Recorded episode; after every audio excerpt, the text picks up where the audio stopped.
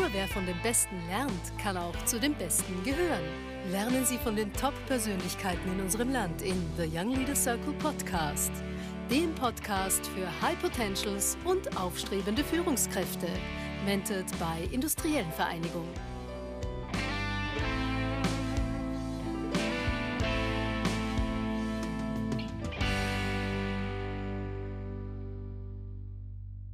Herzlich willkommen zu einer neuen Folge der Young Leaders Circle Podcast. Und es freut mich heute sehr, dass ich Gertrud Auginger Oberzaucher begrüßen kann. Herzlich willkommen, schön, dass du da bist.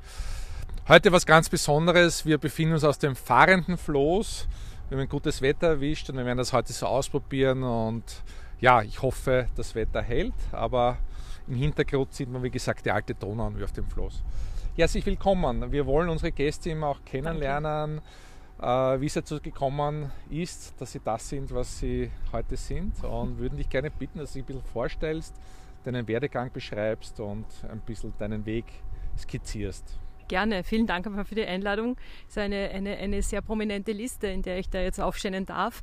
Äh, ich glaube, ich gebe ein bisschen das Bunte dem Ganzen. Ähm, mein Name ist Gertrud Auinger-Oberzaucher. Ich wurde geboren als Gertrud Oberzaucher. Den Auinger habe ich erheiratet. Das ist eine klassische 2000er Beziehung. Das heißt, damals haben die Frauen primär oder sehr stark den Doppelnamen angenommen. Ähm, ich bin selbstständig. Ich habe eine kleine PR-Agentur oder Kommunikationsagentur spezialisiert auf Marken-PR. Das entspricht einfach meiner Leidenschaft im Menschen und Marken.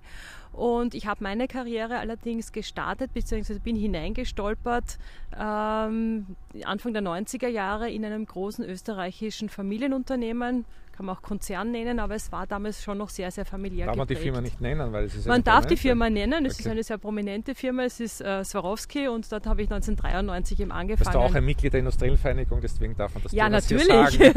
Wie viele meiner jetzigen darauf, Kunden auch. Ja? Auf diese Unternehmen. stimmt, ja ja, das ist eigentlich das, was ich, äh, ja, ich kümmere mich momentan eigentlich primär darum, äh, Beziehungen herzustellen, beziehungsweise diese auch so zu nutzen, dass sie für meine Auftraggeber effektiv sind und dass man auch eine Leistung dahinter sieht. Äh, ich arbeite für viele äh, wiederum österreichische Familienunternehmen und große Marken, ähm, nicht nur Familienunternehmen, nicht nur österreichische, aber der Fokus liegt darauf. Äh, und wir machen viel Medienarbeit, wir machen kleine Veranstaltungen, wir machen äh, Influencer-Programme, wir kümmern uns um Kommunikation mit Opinion äh, und es sind sehr unterschiedliche Beziehungen, die wir da führen. Wir kommen teilweise sehr tief in die Unternehmen hinein, sehr nahe auch an die Unternehmer, äh, manchmal weniger. Also das ist sehr unterschiedlich, die Strukturen in den Unternehmen, die man dann kennenlernt und auch das ist auch das Spannende daran, dass Organisationen sehr, sehr vielfältig sein können und sehr bunt. Ich würde noch gerne nachfragen. Mich interessiert, ja. wie bist du zu Swarovski gekommen? Was hast du vorher studiert? Mhm. Wie hat sich das mal rausgegeben und, und dann auch nach sechs Jahren, wie hast du diesen, diesen nächsten Schritt wahrgenommen oder angestellt? Ähm, ja, also ich, ich bin Anfang der 90er Jahre zu Swarovski gekommen, mehr oder weniger durch einen Zufall. Ähm, nämlich eine lange Liste an Bewerbungen, die ich geschrieben habe. Weil natürlich hatte ich schon im Sinn, eine Art von Trainee-Programm zu machen. Äh, was allerdings nicht so einfach war, am damaligen Zeit vor fast 30 Jahren als Nicht-Jurist oder Nicht-Betriebswirt in ein Unternehmen zu gehen äh, und dort eine Management-Karriere zu machen. Das war also nicht selbstverständlich und ich habe auch viele Bewerbungen, um ehrlich zu sein, geschrieben. 1993 war jetzt nicht unbedingt eines der Jahre, wo man mit offenen Armen jemanden von den Geisteswissenschaften aufgenommen hat in den großen Unternehmen. Und äh, Swarovski war eines der Unternehmen, das mir zurückgeschrieben hat und hat mir dann auch äh, zuerst einen Job angeboten, aus dem dann nichts geworden ist und haben sich nach vier Monaten wieder nach, an mich erinnert und haben mir dann einen nächsten Job angeboten. Wo und warst du da? Warst du in Tirol? Ich war in Tirol, ja. Okay. Ich habe in Salzburg studiert. Ich habe in Salzburg ähm, Kommunikationswissenschaft und Romanistik studiert.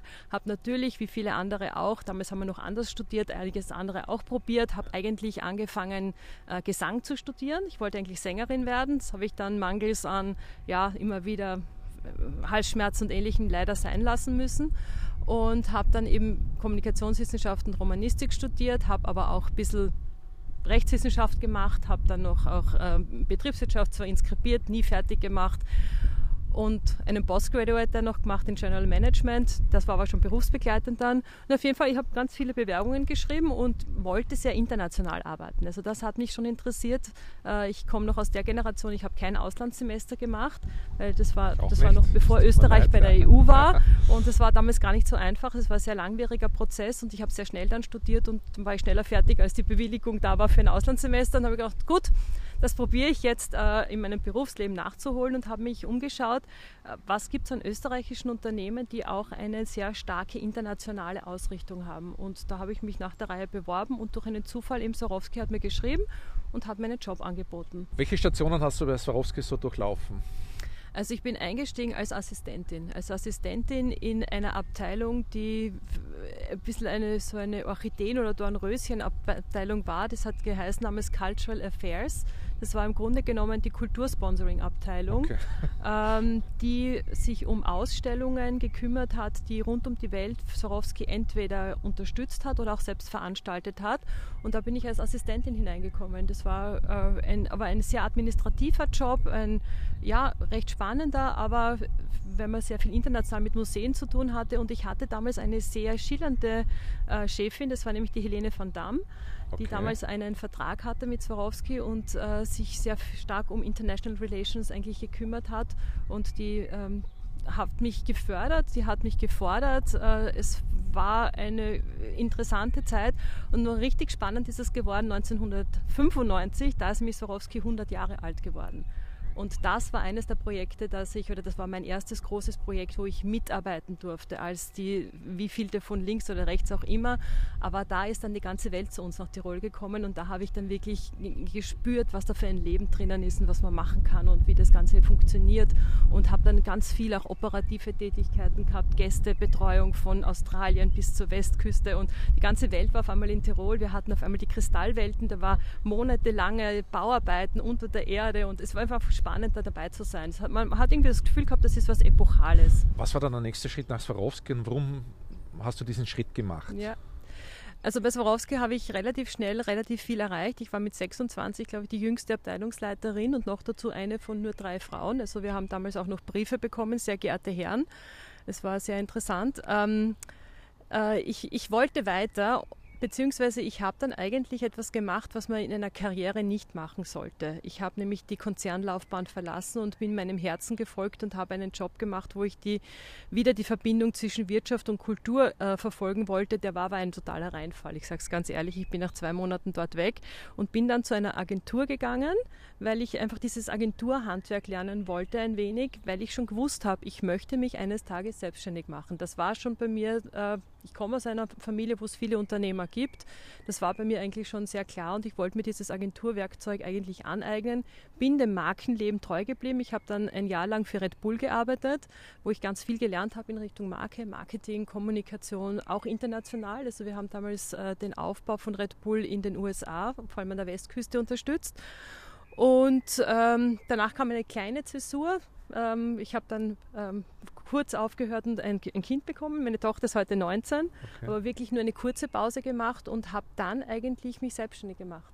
Das war für mich schon die Motivation oder das war für mich das, dieser Zeitpunkt, wo ich gedacht habe, jetzt kann ich mich selbstständig machen. Habe dann noch als Subagentur für eine andere gearbeitet und so langsam meinen Kundenstamm aufgebaut. Okay. Und das ist jetzt äh, ja ganz selbstständig, also ohne dass ich als Sub für jemand anderen arbeite, äh, bin ich jetzt seit 17 Jahren, seit 2004 und lustigerweise äh, ist dann von alleine eigentlich sind dann Unternehmen gekommen, um mit mir zu arbeiten, die sehr ähnlich denen waren, okay. die ich schon kannte. Also mhm. wieder Marken, äh, Konsumgüter, Luxus, also das ist mir irgendwie dieser Nimbus oder dieser Ruf eilt mir offensichtlich voraus. Okay. Also die Motivation habe ich verstanden, das war immer in dir drinnen. Ähm ja, es haben viele als Ziel, aber dann wirklich zu machen, hast du oft schlaflose Nächte gehabt oder hast du die noch immer? Um ehrlich zu sein, nein, schlaflose Nächte habe ich nicht und hatte ich, glaube ich, auch nicht. Ich habe äh, ein sehr geringes Risiko genommen mit meiner Selbstständigkeit, weil ich habe meinen Laptop gepackt, mein Handy gepackt, meine Kontakte, das, was ich im Kopf hatte und damit war ich selbstständig und habe mir einen, einen Gewerbeschein geholt. Äh, das war im Grunde genommen ein nicht so großer Schritt im Sinne von einer Investition. Es war ein großer Schritt im Sinne von, ja, werde ich es schaffen, kriege ich die Kunden, die ich gerne hätte, finden die mich, kann ich attraktiv genug für sie sein. Äh, ich habe das Glück und das hat sich auch in den letzten Jahren eigentlich so fortgesetzt und ich habe wahnsinnig loyale und sehr freundliche Kunden, die, also ich kenne das nicht, unbezahlte Rechnungen okay. oder ähnliches. Das, das ist ein großes Glück und das ist. Ich habe wahnsinniges Glück. Viele, ich bin auch diese Sorgen dafür, haben. Ja. Du hast Mitarbeiterinnen. Ja. Äh, ich glaube, du hast fünf oder sechs. Also wie viele sind das? das, das, das ist variiert? momentan sind wir zu viert. Äh, wir waren schon mal zu siebt, aber das war eines meiner, meiner Prinzipien, als ich angefangen habe. Ich möchte nicht größer werden als eigentlich plus minus fünf. Äh, ich wollte nicht eine dieser großen Agenturen ah ja, okay. werden, von denen es ja viele gibt, sondern dieses persönliche, faire, transparente hat wahrscheinlich auch damit zu tun, dass wir so agieren, dass unsere Rechnungen auch immer bezahlt werden. ja, ich habe Mitarbeiterinnen primär, ja. Wir sind ein Frauenteam. Was ist dir wichtig bei deinen Mitarbeiterinnen? Wie suchst du die? Also wo kriegst, schaltest du Inserate oder sprichst du die an oder kommen die zu dir? Das ist ganz unterschiedlich und es hat sich auch sehr, sehr verändert in den letzten Jahren. Ich glaube, es hat sich überhaupt dieser ganze Begriff einer Karriere oder eines Berufslebens sehr, sehr stark eigentlich einem, einem, Change-Prozess unterzogen in der letzten Zeit. Ähm, ich habe gesucht, aber primär äh, bekomme ich die Leute über, über Weiterempfehlungen oder sie finden uns. Ähm, und es geht gar nicht so sehr stark um die Qualifikation. Ich sage immer, das habe ich von einem Kunden von mir gelernt, wie Hire the Attitude. Also sehr, sehr stark auch, wer passt in ein Team oder wie kann dieses Team sich zusammensetzen. Gerade wenn man so ein kleines Team ist, muss man schauen, dass man sich gut ergänzt oder äh, eben unterschiedliche Qualifikationen im Team hat, die dann auch funktionieren. Es ist gar nicht so ausschlaggebend, was man studiert hat. Ich finde, dass man studiert hat, finde ich sehr äh, löblich und, und, und begrüßenswert, weil das zeigt, dass man konsequent ist und auch ein gewisses Durchhaltevermögen hat, etwas erreichen möchte. Aber es ist kein Muss. Äh, und ich habe ich hab schon Juristinnen bei mir gehabt, Ernährungswissenschaftler, Touristiker, natürlich immer wieder Kommunikationswissenschaftlerinnen. Also es ist ganz, ganz äh, buntes Feld eigentlich oder buntes Gebiet. Er hat noch keine Physikerin. Wird schon noch kommen. Wie agierst du das als Führungskraft? Also was ist dir wichtig oder wie nehmen dich, glaubst du, deine Mitarbeiterinnen wahr? Äh, auch aus der Erfahrung heraus, dass du auch einmal angestellt warst in einem großen Konzern. Ja. ja? Ja, das, das, das ist komplett was anderes, äh, in einem Konzern und in, diesem, in so einer kleinen Team zu arbeiten. Und ich sage auch immer, es ist der Zeitgeist ein anderer. Also ich habe vor 30 Jahren angefangen. Damals hat man, meine Großmutter damals zu mir gesagt, du kannst froh sein, dass du den Posten hast. Und ich habe in meiner ganz saloppen Art gesagt, das Wort Oma, Posten ist der für Posten, mich das ja. der Posten. Ja. Und die war Unternehmerin. Also, ja. Und ich habe gesagt, na Oma, die können froh sein, dass sie mich haben. Ich habe das schon vorgegriffen, was eigentlich heute äh, die, die Haltung ist. Also ich, ich bin froh über jede meiner Mitarbeiterinnen, die, die wirklich äh, mit uns äh, in in diesem Team arbeiten möchte und, und ihr Bestes gibt. Ich glaube, ich bin, man muss sehr stark in der Motivation sein äh, als, als, als Führungskraft. Also es geht gar nichts mit Druck oder mit äh, Hierarchien oder Ähnlichem. Das funktioniert nicht. Ich glaube, die Leute müssen einfach Spaß haben an dem, was sie tun und sehen, wofür sie es machen. Also okay. es ist wirklich auch dieses, äh, auch dieses Leistungsprinzip heißt, Ziele zu setzen. Und wenn man das erreicht, dann, man, dann freut man sich darüber ganz einfach. Ich glaube, dass dieser Motivationsfaktor der wichtigste ist. So, wir sind jetzt am Ende unserer kleinen Reise angekommen. Deswegen kommen wir jetzt zum Schlusswort. Was wollen wir den jungen Zuhörerinnen mitgeben aus dem heutigen Gespräch? Was würdest du ihnen mitgeben wollen, äh, wie sie ihre Karriere starten? Also ich glaube, ganz wichtig ist, es gibt nicht jetzt die Karriere, sondern es gibt viele, viele verschiedene Formen von Karriere oder wie man sein Berufsleben gestaltet.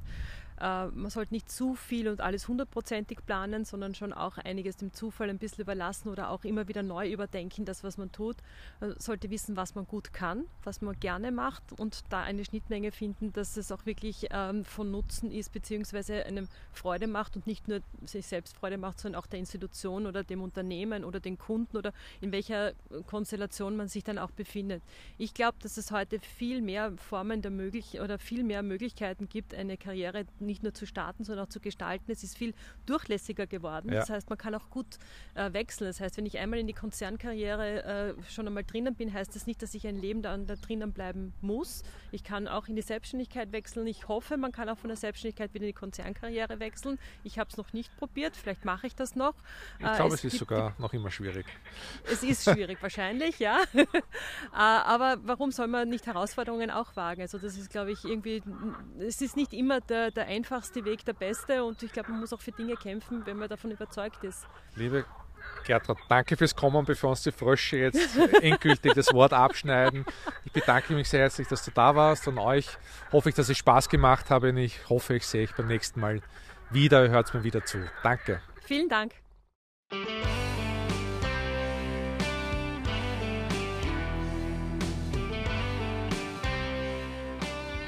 Spannende Leadership-Impulse, die zum Nachdenken, Diskutieren und gerne zum Teilen anregen sollen. Das war The Young Leaders Circle Podcast. Der Podcast für High Potentials und aufstrebende Führungskräfte. Jeden Mittwoch um 19 Uhr.